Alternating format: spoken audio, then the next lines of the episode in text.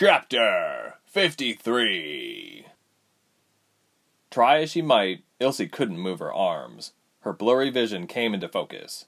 She found that she was face down, lying on the ground. Her arms quaked, and she used them to rise to her feet. She bent over to brush the dirt from her clothes, to realize she was still dressed as a Fakya Yildirim.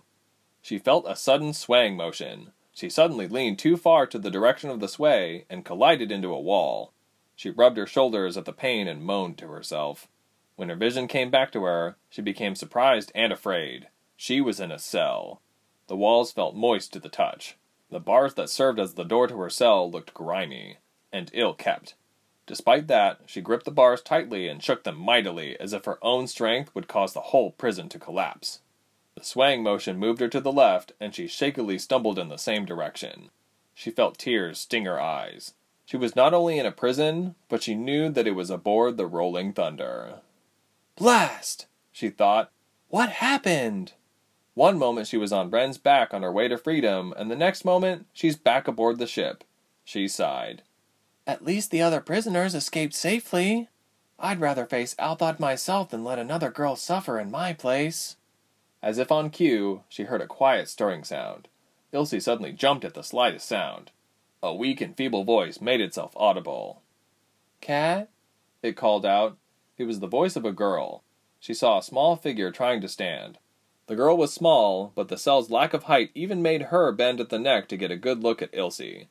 Across a small hallway, two cells over, was the figure of Goose. She gave a feeble smile. She had a Yildirim uniform on as well, and her face was dark from soot and dirt. Cat? I knew it was you she whispered, her voice cracking a bit. Yeah, Ilse said, her voice hoarse as well. Why are you here? Where are we even? Goose made a sad smile.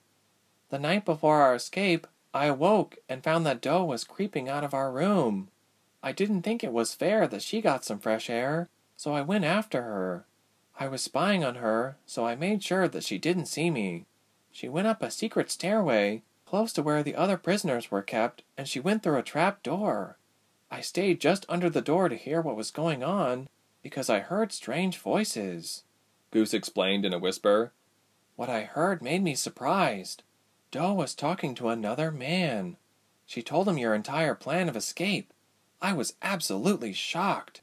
I fled down the stairs and back to our room before Doe found out. I thought that when I met you in the women's cell to get the fake uniform that I would be safe. Somehow, Doe found out that I had overheard their conversation, and they made special effort to make sure I didn't escape before I could tell you about how she lied to us and betrayed us. What? Ilse said in disbelief. We could have all been free. All of us. Why did she snitch on us? Why would she do such a thing? She rattled the bars again in anger. No wonder Rubens knew. She knew it was too good to be true that he would allow her to roam above deck unlike the other girls. He was watching the whole time, both above and below deck. He set up spies to find out her plans. She thought it would work, and now her careful planning lay there on the cold ground in shreds. She sunk to the ground. She tried to remember all that she said around Doe that she could have told Rubens. She felt like kicking herself. She realized that she gave away Ren as her ally helping with the plans. She put him in danger. Now he was certain to pay for her foolish tongue. The whole point was to get revenge on Rubens, and it looked like he was smarter than she thought.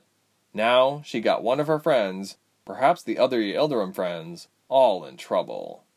Elsie, Goose said in her whisper, trying to get her attention again. What's wrong? My other friends that helped us escape will now be punished for this. You did your best. It's not your fault that Doe decided to betray us. That's out of your hands. Besides, wouldn't you like to know who helped Doe betray me? Who? Ilse asked, wondering how worse things could become. Your friends were captured when we all escaped, thanks to that man, Ape. Ilse's jaw dropped. Another traitor. He was there the whole time, listening to their conversations. He was supposed to help the other men to stir up some kind of diversion in case something went wrong aboard ship. She didn't talk to him much or know much about him, but she trusted him. She was still thinking of dark thoughts when she heard Goose sink back to the floor of her cell. Ilse suddenly felt exhausted too. She looked back at her dimly lit cell, wondering how she could comfortably sleep. While she was thinking, she heard a new stir. It was much closer to her cell. It was the cell directly in front of her. Through the bars, she saw a dark figure bringing itself to its knees. It was a man. He rubbed his eyes and brushed his thick black hair away from his eyes. He looked directly into Ilse's eyes. Ilse's eyes widened. His did as well. It's really you, he said, his voice croaked. The man came closer to the bars. With one hand he gripped a bar tightly, the other he used to reach out to her, and she did the same. They were able to touch hands. It was Tyke! Ilse was suddenly filled with an indescribable happiness. She was so happy to see him alive. Have you been on this ship the whole time? he asked quietly, giving her hand a tight squeeze. I don't know, Ilse said, puzzled. I was on the Rolling Thunder for half a year, I think. Is that where we are now? No, Tyke said. I've been on that ship a time or two. This is different. How can you tell? How did you even get here? Ilse asked, her stomach clenching. Tyke let go of Ilse's hand and used it to grip the bar by his face. He sat there, thinking. He bit his lip, as if in deep thought. His thick eyebrows furrowed. He looked frustrated. They kept me here during my Animan phase. It was embarrassing to say the least. Tyke, were you on the Rolling Thunder with me? Ilse asked quietly. No, I was fine until I heard about what happened to you. I ducked in and out of the ranks to hear any news. It was easier than I thought. I just came in uniform to one of the little camps, and no one said anything about it. Tyke said. I didn't want to go back, but I couldn't find you anywhere, so I knew that you would run into them sooner or later. You caused quite the ruckus. I made sure I was there to help when the ship docked and yelling. But Rubens must have saw it coming. He sees a lot of things coming, Ilse replied bitterly. I bet Rubens indirectly made it easy for you to come back here to lure you here in his elaborate trap. It sounds like you're blaming yourself for something I chose to do on my own. For a while, the two said nothing. Ilse could only hear the boat creak as it swayed from side to side. I hear you're famous around here, he said with a smile. You think? Ilse said dryly. I'm the only girl, Tyke. I thought there were women in the ranks, so I don't know why it's such a surprise. No, I mean a lot of the men talk fondly of you, Tyke said, grinning furtively. And practically all the prisoners escaped. Did you do that? Tyke. I bet that made Rubens turn a shade of green. Tyke tried to smile. Don't you see? He let that happen, Ilse said, gripping the bars and shaking her head. I thought I was doing something for good, but he didn't care what happened to the prisoners. He just cared about my failure. I know of at least one person who didn't make it off besides me, so what if there's more? Ilse, Tyke said. Wasn't it worth the risk? Yeah, I suppose, she answered defensively. She didn't feel like arguing, but she still felt guilty about Goose, not to mention angry with Doe and Ape. Were you okay on the ship? Tyke said.